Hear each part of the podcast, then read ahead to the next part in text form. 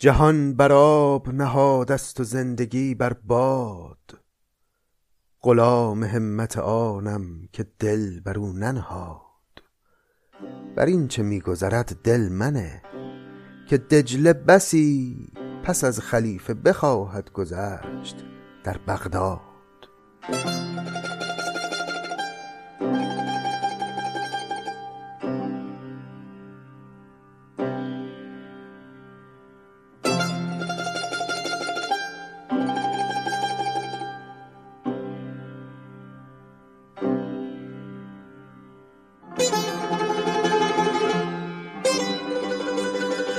سلام دوستان عزیز این بیست و هفتمین شماره پادکست سعدی است و ششمین قسمتی است که ما داریم به زندگی سعدی و آنچه که در روزگار او گذشته می‌پردازیم.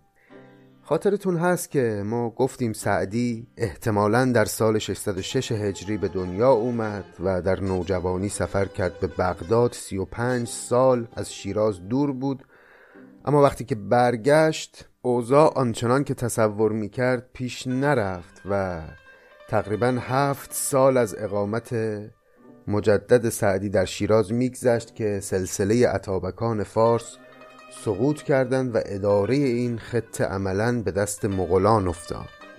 همین اوضاع هم سبب شد که سعدی با خودش بگه که سعدیا حب وطن گرچه حدیثی است صحیح نتوان مرد به سختی که من اینجا زادم و یه بار دیگه تصمیم بگیره که شیراز رو ترک کنه و به یک سفر دیگر بره. از اون سفر هم که احتمالا یه چند سالی طول کشیده روایات مستند و غیر مستندی نقل شده که ما به برخیش در قسمت قبل اشاره کردیم و حدس هایی که درباره احوالات سعدی در اون سالها میشه زد رو مطرح کردیم و دربارش سخن گفتیم و حالا بریم بررسی کنیم ادامه زندگی سعدی رو و در واقع روزگارانی که سعدی از این سفر دوم هم بر میگرده به شیراز.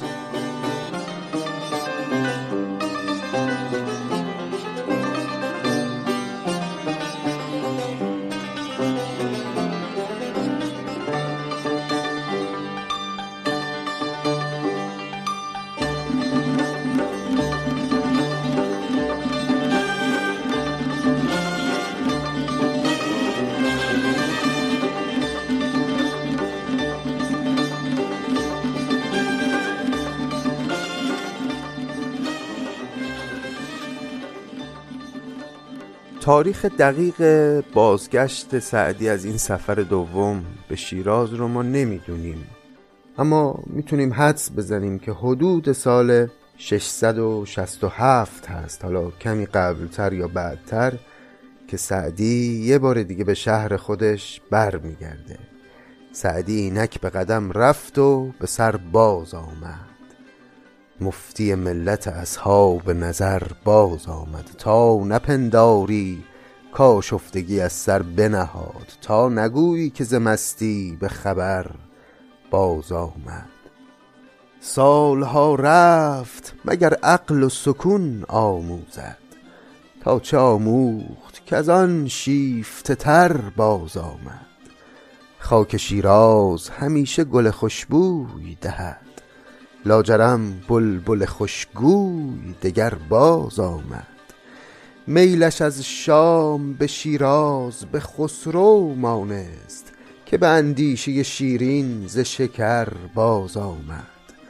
چه ستم کو نکشید از شب دیجور فراق تا بدین روز که شبهای قمر باز آمد. چون مسلم نشدش ملک هنر چاره ندید به گدایی به در اهل هنر باز آمد.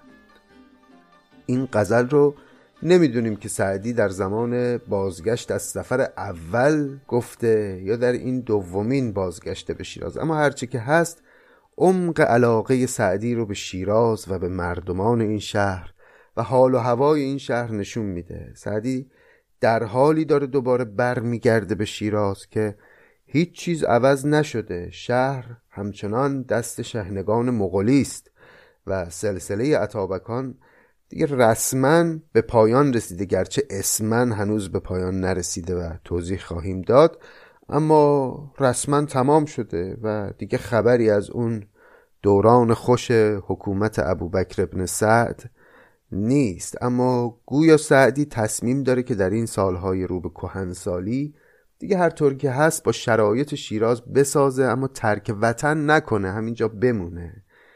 خورده اطلاعاتی که ما از این دوران زندگی سعدی داریم یعنی دورانی که برای بار دوم برگشته به شیراز اینا هم نشون میده که سعدی دیگه از اینجا به بعد مشی سازگاری رو پیش گرفته. البته کلا سعدی هیچ وقت شخصیت خیلی شورشی و انقلابی نبوده اما از اینجا به بعد دیگه خیلی دنبال چالش و تغییر نیست.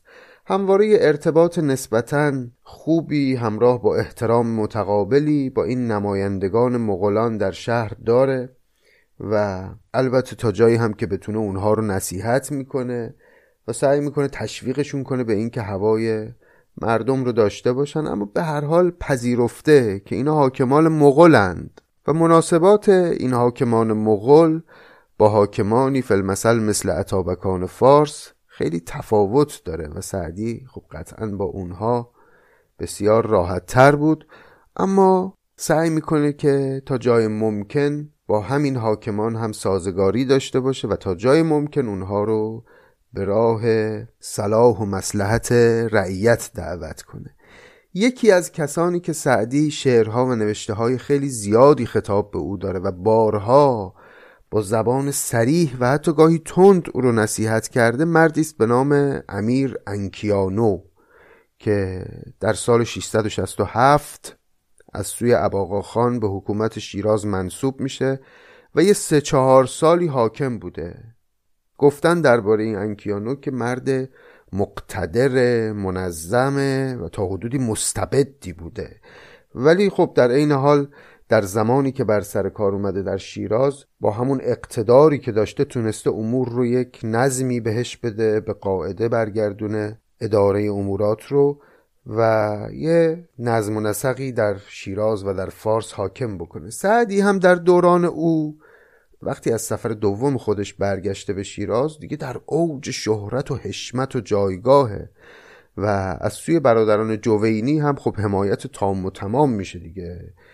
یادتونه گفتیم که وقتی تو همین سفر دوم سعدی دیدار کرد با برادران جوینی اونا چه احترام ویژه‌ای به سعدی میگذاشتن. خب اونها هم کم کسانی نیستن در حکومت مغولان. یکیشون که حاکم عراق عربه و یکیشون هم که وزیر سلطان ایلخانی است. خب سعدی هم از سوی این دو نفر حمایت میشه و در این حال خودش هم شهرت بسیاری داره و همه بهش احترامی می‌ذارن محبوبیت زیادی داره مریدان و طرفداران بسیاری داره و طبیعتا او کسی است که می‌تونه با یک حاکم مقتدر تا حدی مستبدی مثل انکیانو با زبان تیز سخن بگه.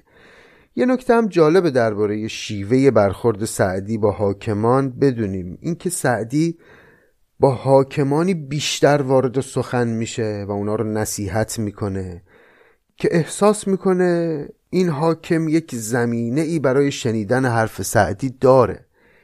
یعنی چیزی از انسانیت و خرد و حسن و صلاحیت در طرف می‌بینه و بعد تصمیم می‌گیره که با او سخن بگه. اگه دقت کنیم می‌بینیم که سعدی بیشترین نوشته ها رو خطاب به کسانی داره که اونها رو اتفاقا حاکمان بهتری می‌دونه. حالا در خطاب به این انکیانو هم چنین احوالی هست. یه رساله نصری داره سعدی خطاب به انکیانو که خیلی سریح و محکم و از موضع بالا داره اون رو نصیحت می‌کنه و به نوعی حکومتداری رو اصلا انگار می‌خواد به او یاد بده. همون سطر اول این رساله مضمونش اینه که من سعدی در توی انکیانو یک استعدادی دیدم که میشه تو رو نصیحت کرد. پس خیلی هم خوشحال باش که من دارم لطف می‌کنم این حرفا رو به تو می‌زنم. بذارید چند سطر اول این رساله خطاب به انکیانو رو براتون بخونم. معلوم شد که خسرو عادل دام دولته قابل تربیت است و مستعد نصیحت. همین ابتدا ببینید چقدر کوبنده شروع می‌کنه. معلوم شد که خسرو عادل دام دولته قابل تربیت است و مستعد نصیحت. بدان که مالک رعیت را و صاحب ملک و دولت را لازم است از سیرت ملوک چندی دانستن و در مهمات کار بستن طلب نیکنامی و امید نیک سرانجامی را. اول آنکه ابتداع کارها به نام خدای تعالی کند و یاری از او خواهد و سخن اندیشیده گوید و سر دل با هر کس در میان ننهد و تواضع پیشه گیرد و سخن از ارباب مهمات نگرداند و رعیت بر خود نیازارد و قطع دزدان و قصاص خونیان به شفاعت فرو نگذارد و با خسم قوی در نپیچد و بر ضعیف ستمکاری روا ندارد. اول نصیحت نزدیکان پس آنگاه ملامت دوران. ظلم سریح از گناه خاصگیان تن زدن است و آمیان را گردن زدن. حاکمان بر مثال سرند و رعیت بر مثال بدن. و نادان سری باشد که بدن خود را به دندان خود پاره کند. و باید که مردم خردمند پرورد و خدمتکاران قدیم را حق فراموش نکند و آثار بزرگان پیش محو نگرداند و با دونان و بیهنران ننشیند و غم حال از آن بیشتر خورد که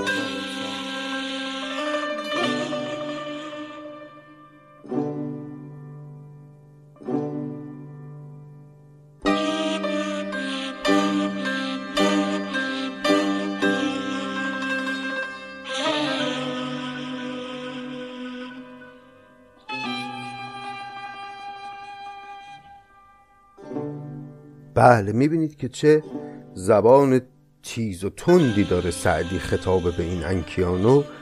شاید با هیچ حاکمی سعدی به این میزان درشتی نکرده که با انکیانو کرده. با دیگران هم از این حرفا زده ولی سراحتش دوز سراحتش با انکیانو اندکی بالاتره. چند تا قصیده هم سعدی داره خطاب به او که همه یک سر پند و نصیحت اونم همه با زبان سرخ حقیقتا.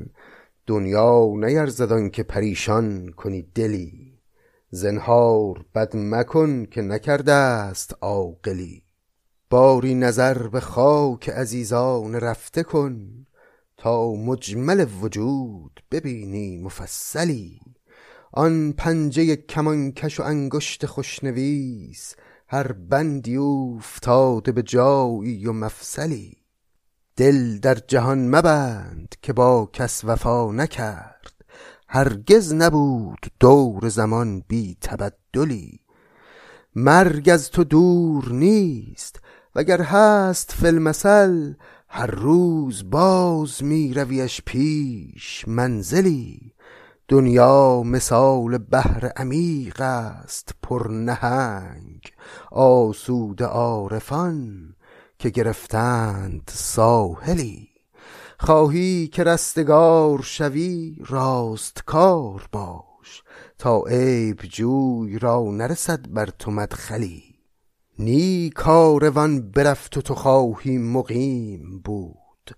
ترتیب کرده اند تو را نیز محملی.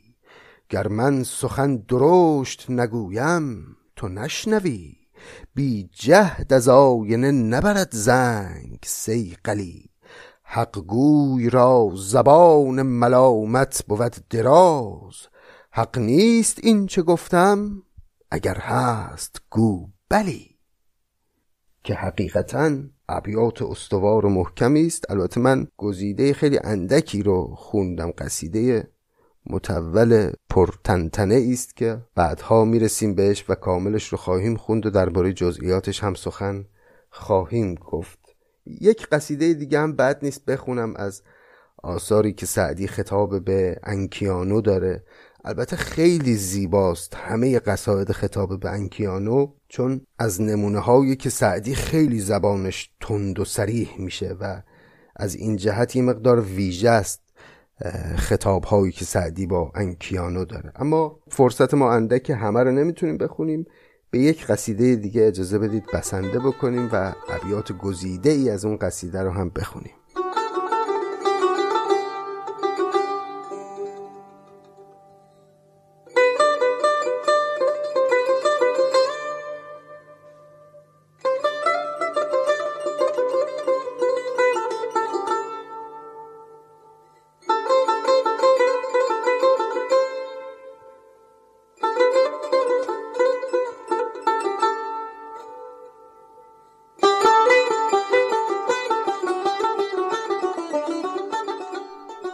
بسی صورت بگردیده است عالم و این صورت بگردد عاقبت هم.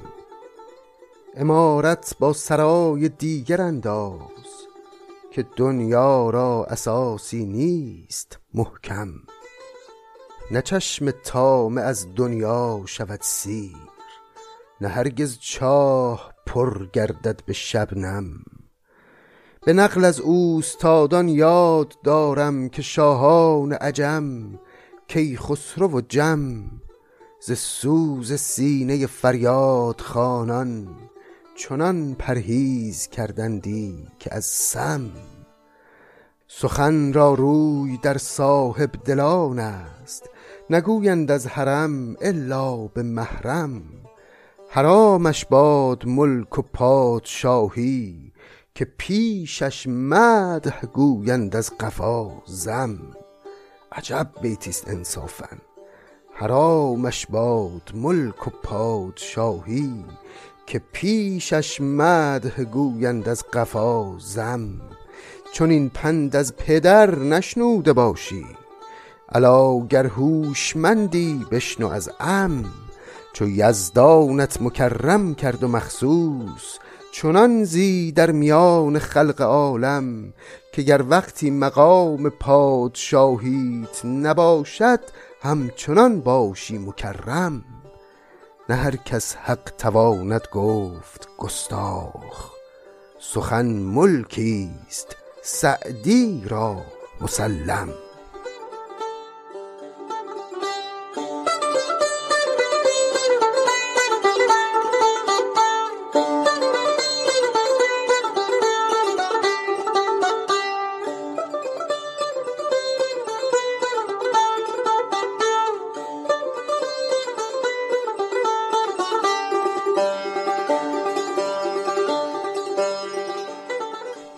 جالبه درباره این قصیده که سعدی خودش رو عموی انکیانو خطاب می‌کنه. یعنی مشخصه که یه جور از موضع یک پدر پیری از موضع یک بزرگتری داره او رو قشنگ نصیحت می‌کنه که چنین پند از پدر نشنوده باشی علا گر هوشمندی بشنو از ام و یکی از یکی انصافا ابیاتش زیباتر بود و این قصیده هم البته قصیده طولانی تری است که ما خلاصه ای از اون رو خونیم اما این انکیانو سرنوشت خیلی خوبی نداشت یعنی در نهایت چون خیلی سختگیر بود و صاحب نفوذان شیراز احساس می‌کردن که با وجود او هر کاری دلشون بخواد نمی‌تونن بکنن رفتن زیرابش رو پیش سلطان ایلخانی زدن و اباقا خان او رو چند سال بعد ازل کرد از مقام شهنگی فارس. در واقع رفتن به اباقا خان گفتن که این سودای پادشاهی در سر میپرورونه و اباقا خان هم احساس خطر کرد و او رو برکنار کرد و به این ترتیب دوران انکیانو به سر رسید. اما از نظر شعری دوران پربرکتی بود یعنی سعدی قصاید بسیار جذابی داره خطاب به انکیانو.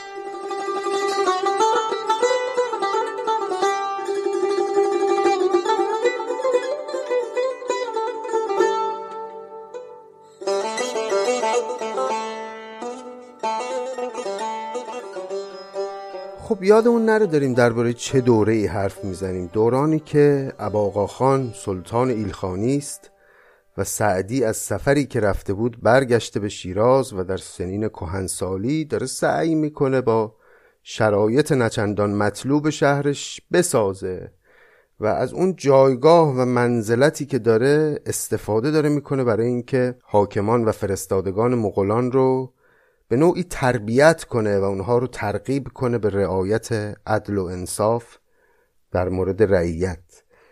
دیگه سعدی تا پایان عمر در شیراز میمونه.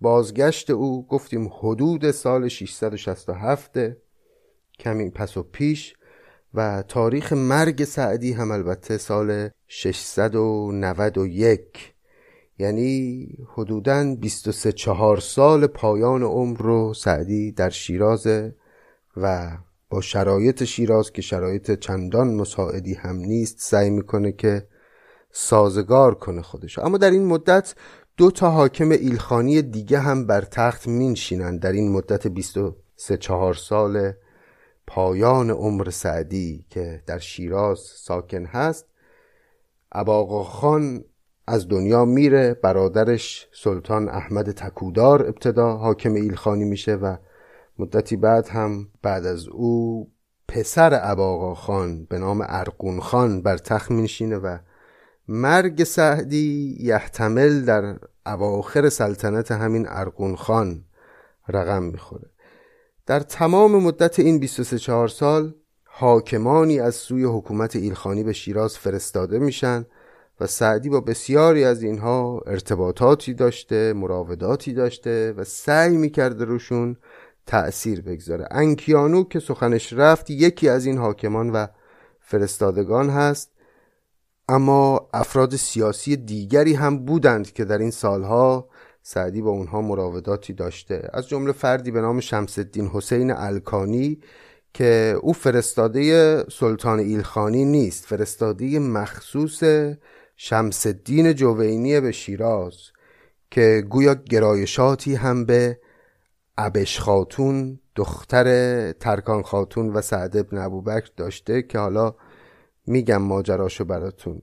بی علاقه نبوده به سلسله از هم گسیخته عطابکان فارس. درباره عبش خاتون چیزهای قبلا گفتم بهتون. کسی بود که مغلها به صورت ظاهری و فرمالیته او رو به عنوان عطابک فارس منصوب کردن اما اصلا در فارس زندگی نمی‌کرد و البته جلوتر بیشتر دربارش توضیح خواهم داد. اما این آقای شمس الدین حسین الکانی که فرستاده مخصوص شمس الدین جوینی است کارش اینه که به امور دیوانی و مسائل اقتصادی نظارت کنه و ارتباط خوبی هم با سعدی داشته. خیلی هم به اشعار سعدی علاقه داشته و هوای سعدی رو هم داشته و سعدی هم اشعار رو خطاب او داره که ملغمه است از مد و نصیحت. ولی باز اگر دقت کنیم کفه نصیحت درش سنگین تره تمام گشت و مزین شد این خجست مکان. به فضل و منت پروردگار عالمیان. همیشه صاحب این منزل مبارک را تن درست و دل شاد باد و بخت جوان. دو چیز حاصل عمر است نام نیک و ثواب و از این دو درگذری کل من علیها فان. سرای آخرت آباد کن به حسن عمل که اعتماد بقا را نشاید این بنیان. بس اعتماد مکن بر دوام دولت و عمر که دولتی دگرت در پی است جاویدان. زمین دنیا بستان زرع آخرت است. چو دست می دهدت تخم دولتی بفشان. بپاش تخم عبادت حبیب من زان پیش که در زمین وجودت نماند آب روان. حیات زنده غنیمت شمر که باقی عمر چو برف بر سر کوه است. روی در نقصان ز مال و منصب دنیا جز این نمی ماند میان اهل مروت که یاد باد فلان. کلید گنج سعادت نصیحت سعدی است. اگر قبول کنی گوی بردی از میدان. به نوبتند ملوکن در این سپنج سرای خدای از وجل راست ملک بی پایان. که می‌بینید بیشتر نصایح سعدی خطاب به این شمس الدین الکانی نصایح معنوی است و نصایح اخلاقی است برخلاف انکیانو که بیشتر می‌خواست بهش راه و رسم حکومت کردن رو یاد بده معلومه این الکانی خب چون فرستاده شمس الدین جوینی هست آدم حسابیه. اهل دانش و فضل خودش احتمالا خیلی به اون نصایح نیازی نداره. بیشتر نصایح سعدی اینجا نصایح اخلاقی است. اما سرنوشت این حسین الکانی هم سرنوشت غریبی است که حالا البته در ادامه براتون خواهم گفت که چه به روز این بنده خدا میاد. ما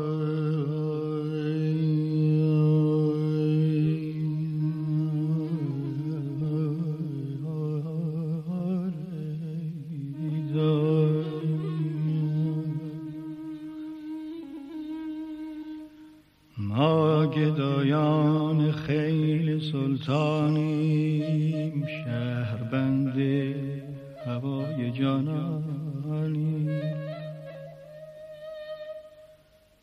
را نام خیشتن نبود. هرچه ما را لقب دهند آنی گر برانند و گر بخشایند ره به جای دگر نمی‌دانم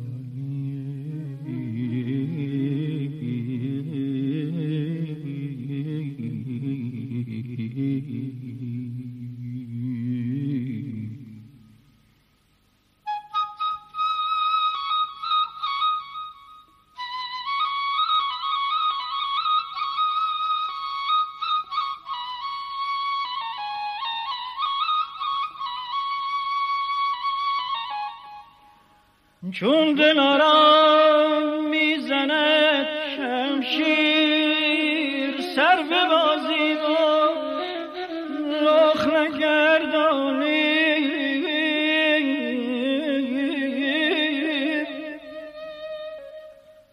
دوستان در هوای صحبت یار زرفشانند و ما سر افشانی.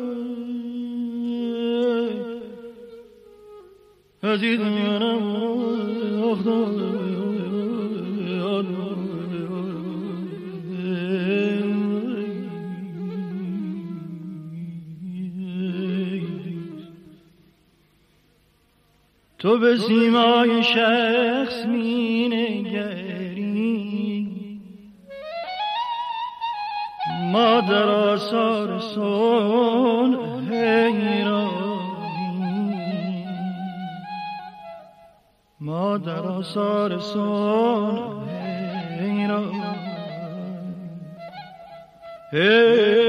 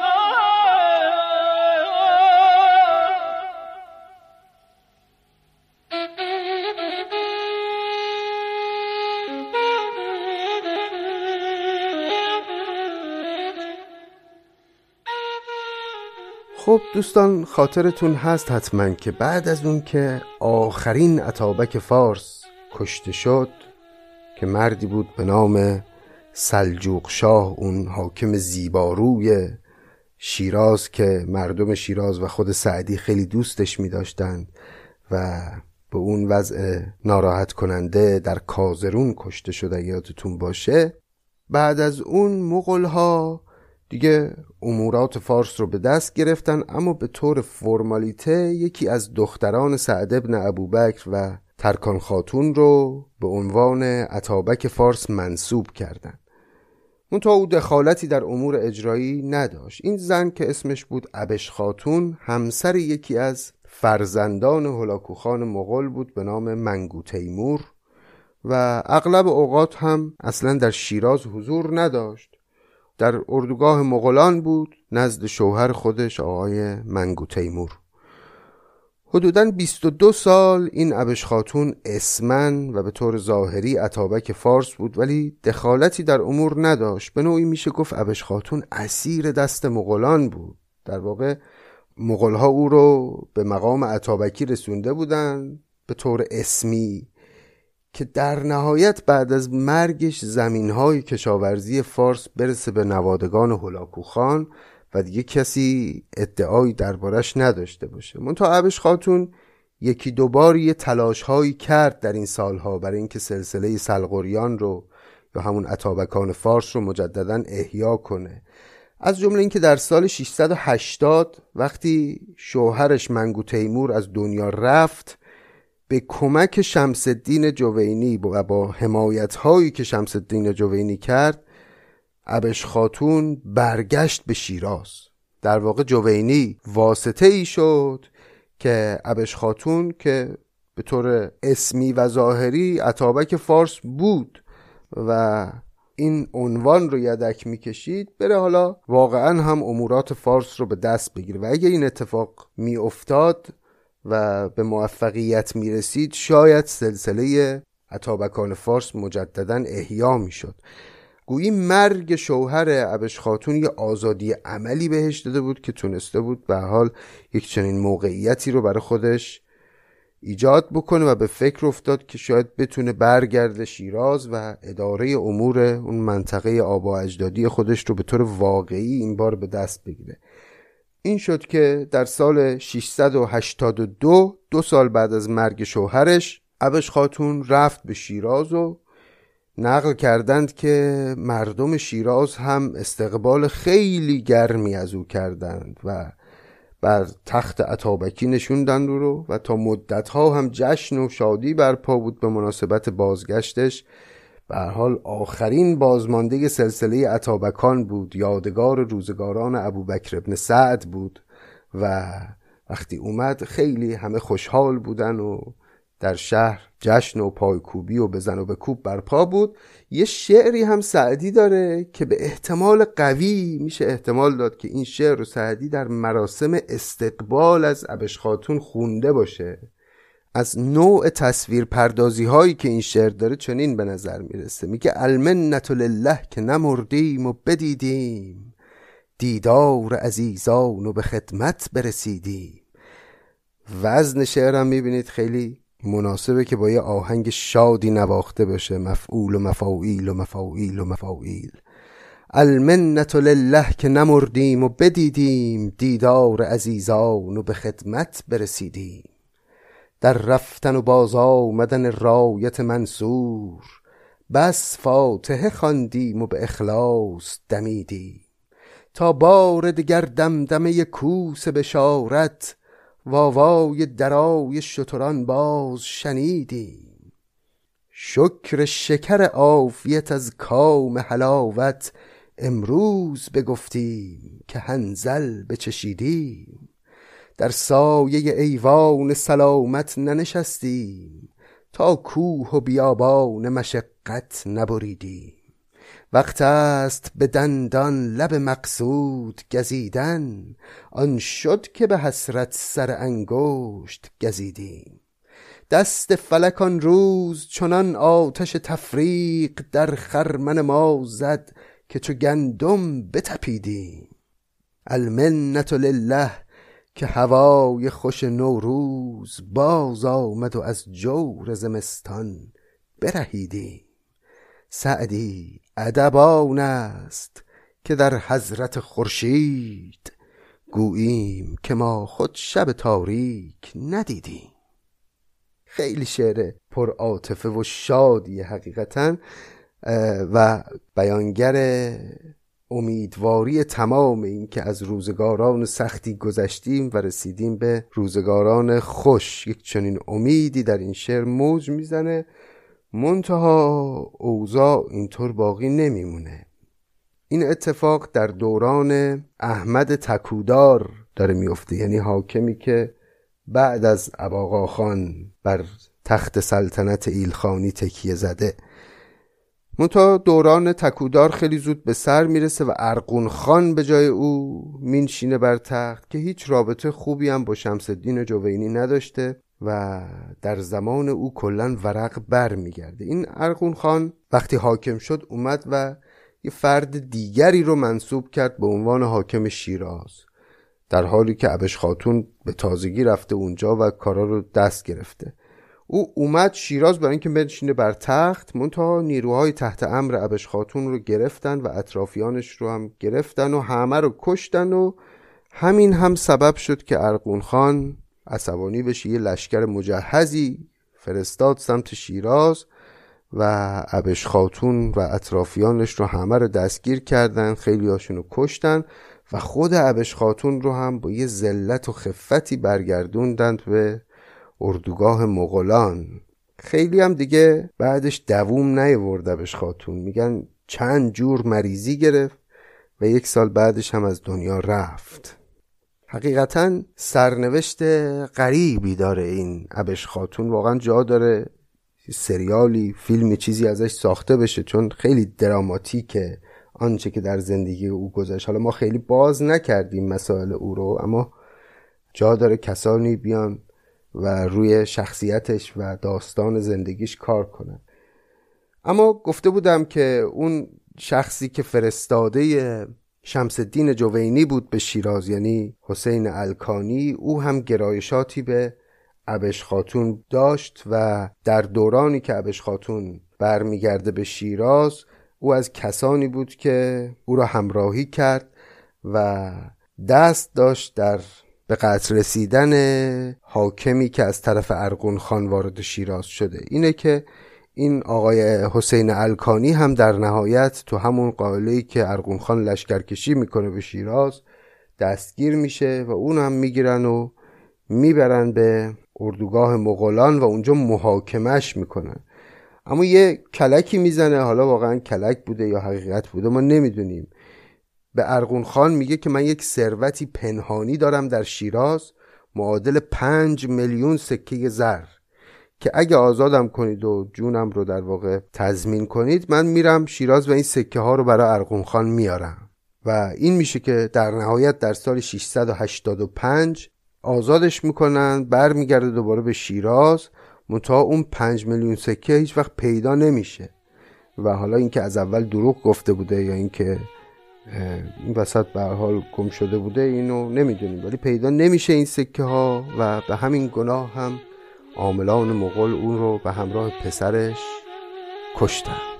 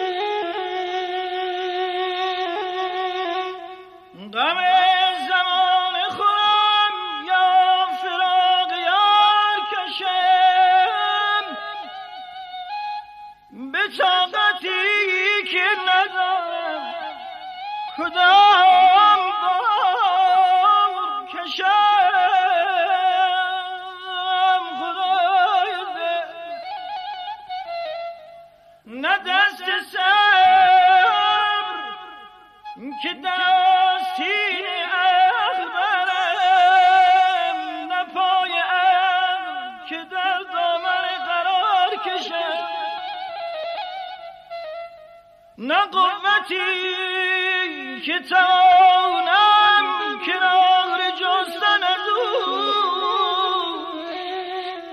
نه قدرتی که به شوخیش در کنار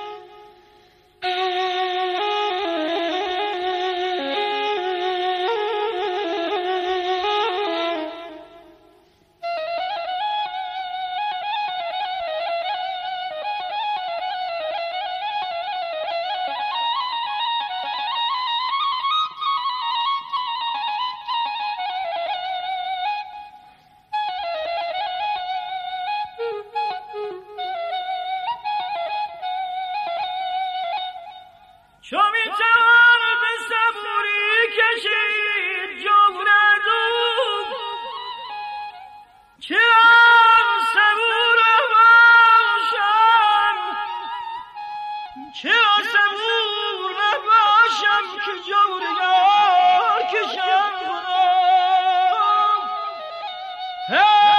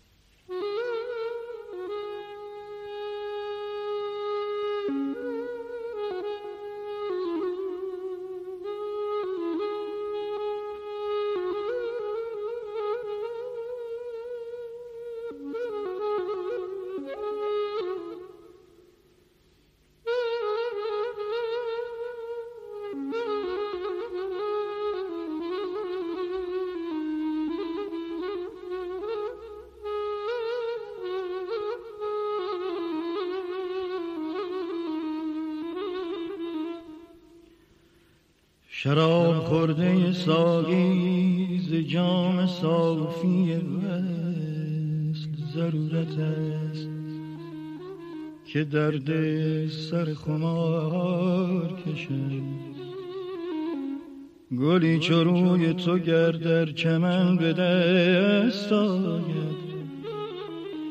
کمین دیده سعدیش پیش خار کشد.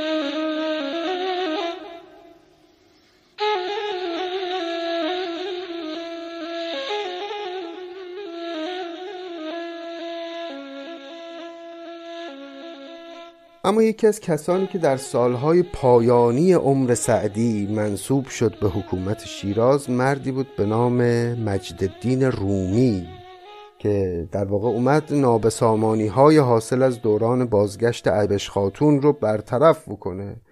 یه عبش خاتون یه دوری اومد و یه جنگ و جدال هایی را افتاد و به جایی هم نرسید.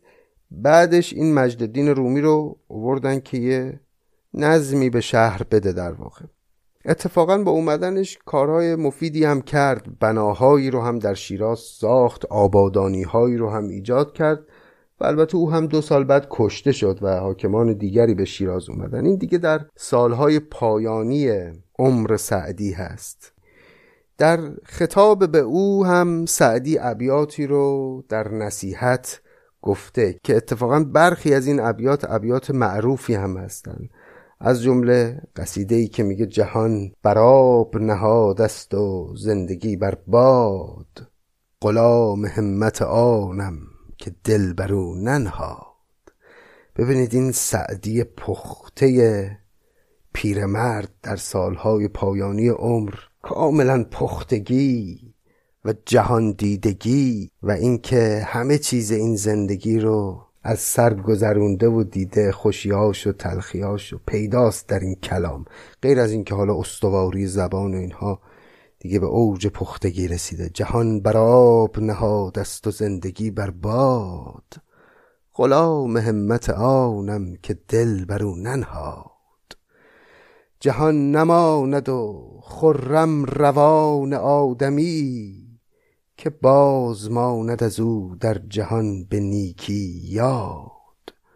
کدام عیش در این بوستان که باد اجل همی برآورد از بیخ قامت شمشاد؟ وجود آریتی خانه است بر ره سیل چراغ عمر نهاده است بر دریچه باد بسی براید و بیما فرو رود خورشید. بهارگاه و خزان باشد و دی و مرداد. بر این چه میگذرد دل منه که دجله بسی پس از خلیفه بخواهد گذشت. در بغداد گرت ز دست براید چو نخل باش کریم. ورت ز دست نیاید چو سرو باش آزاد که البته ادامه داره این شعر. خیلی شعر پخته آرام زیبایی است حقیقتا. خطاب به مجددین رومی که گفتم یکی از آخرین حاکمان شیراز در زمان حیات سعدی. و جالبم هست که بعد از این همه سال که از اقامت سعدی در بغداد میگذره و بعد از اون واقعه تلخ سقوط بغداد که دیدیم موجب افسردگی سعدی هم در دورانی شده بود. سعدی هنوز به یاد میاره اون اتفاق رو و ازش مزامین شاعرانه و حکیمانه میتراشه که بر این چه میگذرد دل منه که دجله بسی پس از خلیفه بخواهد گذشت در بغداد.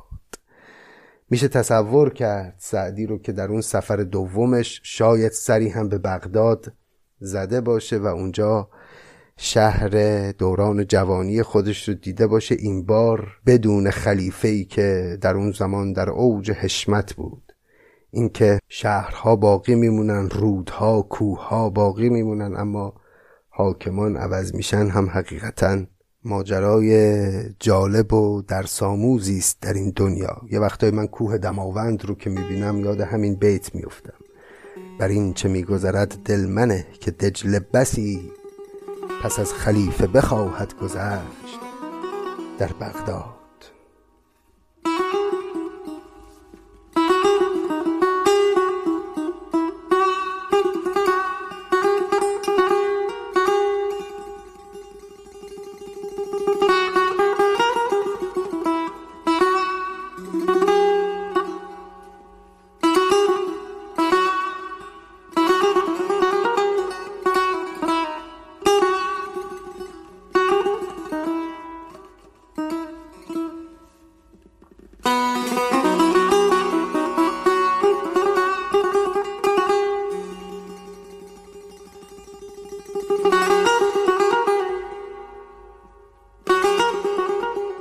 اجازه بدید که کم کم پرونده این بخش از زندگی سعدی رو هم ببندیم.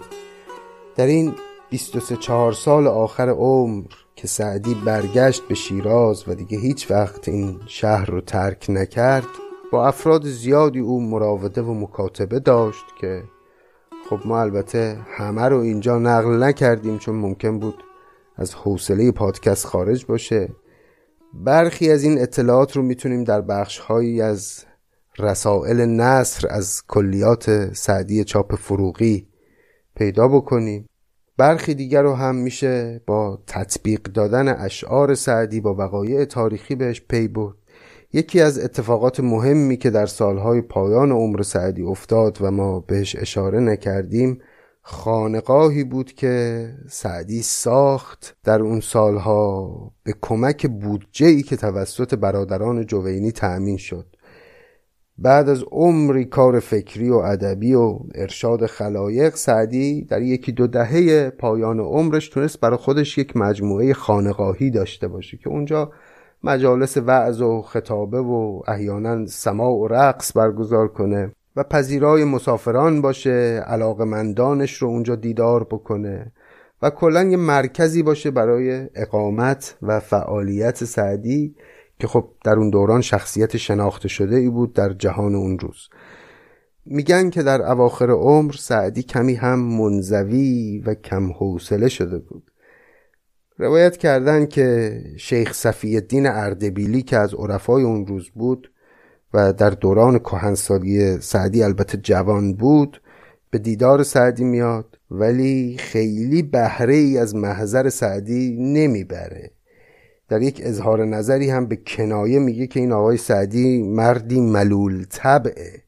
یعنی خیلی حوصله امثال منو نداره. بیشتر دلش می‌خواد که وقتش رو با زیبارویان بگذرونه. به هر حال البته این متشرعین هیچ وقت آبشون با سعدی در یک جوی نرفته و تا همین امروز هم همچنان اهل تعصب با بخشهایی از آثار سعدی مسئله دارن و دربارش البته قضاوت های ناسواب هم می‌کنن که بحثش باشد برای وقت مقتضی. اما سرانجام سعدی عزیز ما بر اساس برخی از روایات روز سهشنبه 27 ماه زلحجه سال 691 هجری چشمش رو به روی این جهان بست و به جهان دیگر رفت. این مرد بزرگ که عمری رو کوشید تا جهان رو برای انسانها جای بهتری بکنه. برای زندگی کردن دنیا جای خوبی باشه. برخلاف خیلی از شاعران و متفکران ما که اصلا این دنیا رو شایسته این نمی‌دونستن که آدم براش وقت صرف بکنه سعدی نه. برای این جهان و زندگی انسان خاکی روی خاک این دنیا اصالتی قائل بود. برای انسانها یک زندگی پاک سالم و اخلاقی می‌خواست که توأم باشه با کرامت انسانی و البته لذتهای بشری. و گل سرسبد این لذتهای زندگی هم در نظر سعدی چیزی نیست جز عشق. مرا راحت از زندگی دوش بود که آن ماه رویم در آغوش بود.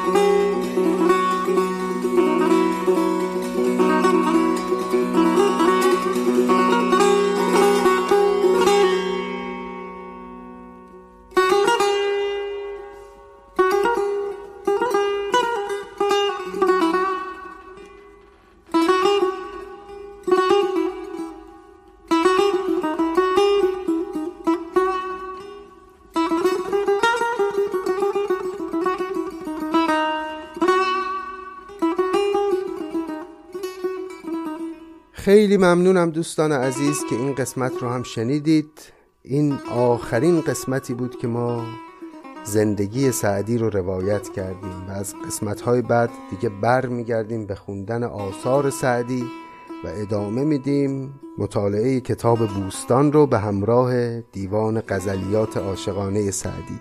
شش قسمت این روایت زندگی سعدی طول کشید و البته همونطور که گفتم همچنان مطالبی از زندگی سعدی هست که میشه دربارش حرف زد و بیشتر بازش کرد که خب در توان و حوصله ما بیش از این نبود. درباره منابع این تحقیق در قسمت اول این روایت ها که میشه شماره 22 پادکست سعدی توضیحاتی دادم. البته منابعی هم در طول مسیر به کار ما اضافه شد از جمله منبعی که در این قسمت آخر من ازش کمک گرفتم. کتاب تازه منتشر شده احوال شیخ عجل سعدی هست از نویسنده به نام آقای جواد بشری که انصافا کار جامع و ارزشمند و محققانه است درباره زندگی سعدی. خیلی ممنونم از دوست فاضلم آقای محمد جواد احمدی زاده که این کتاب خوب رو به من معرفی کرد و مثل همیشه خیلی خیلی سپاسگزارم از شما.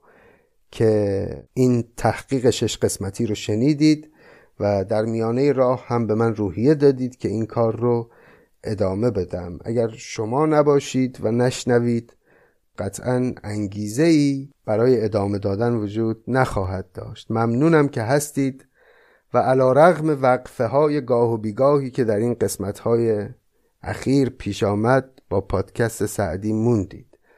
من در پادکست نظامی هم گفتم به خودم قول دادم که در سال آینده از امورات حاشیه‌ای بکاهم و وقت بیشتری رو بگذارم برای فعالیت های ادبی که خب دل مشغولی و کار اصلی منه و تولید پادکست ادبی هم البته بخشی از این فعالیت های ادبی است و امیدوارم که سال آینده به فضل خدا در این زمینه سال پربارتری باشه به شرط حیات و به شرط توفیق.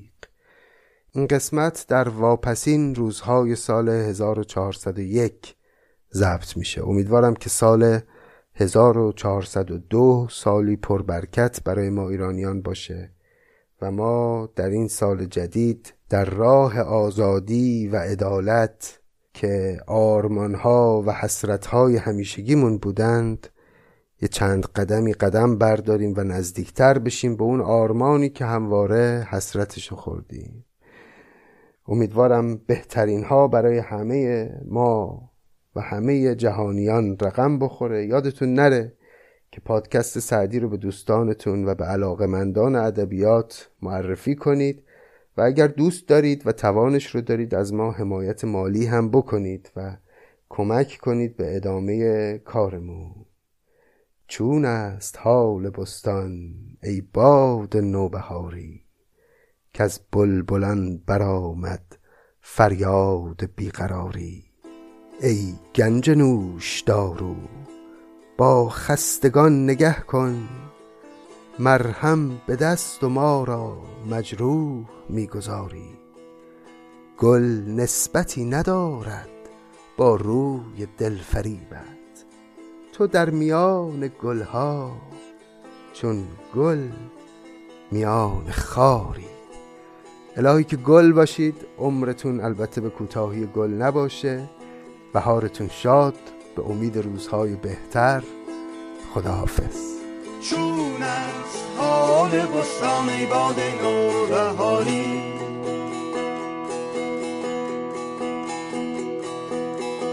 کز بلبلان برآمد فریاد بیقراری.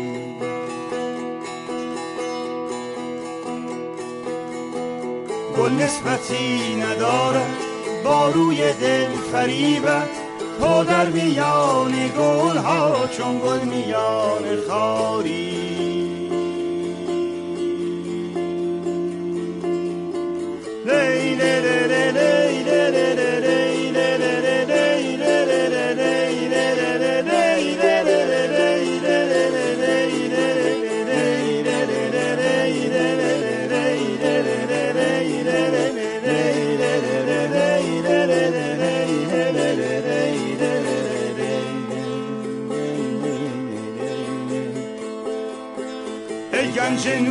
دار بر خستگان گذر کن.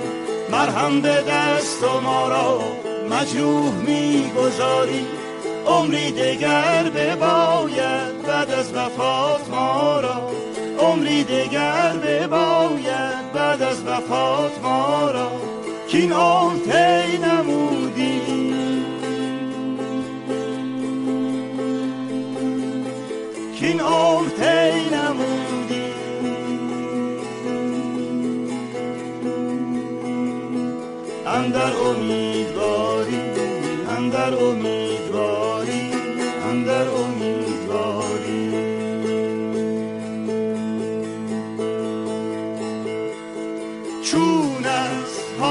بستان ای باد نوبهاری.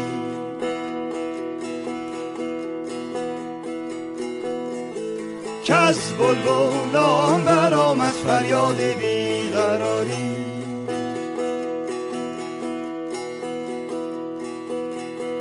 گل نسبتی ندارد با روی دل فریبت. تو در میان گل ها چون گل میان خاری. hold me up.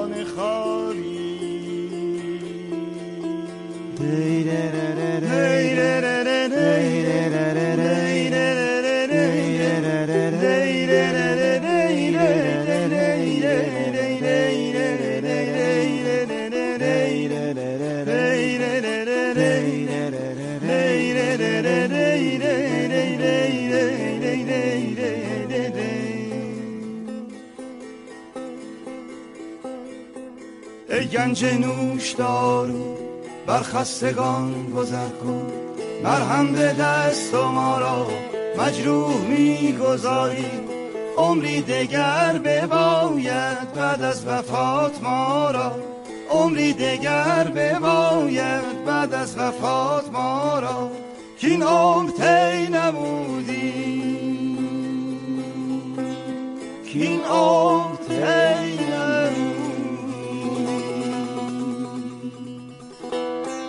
اندر امیدواری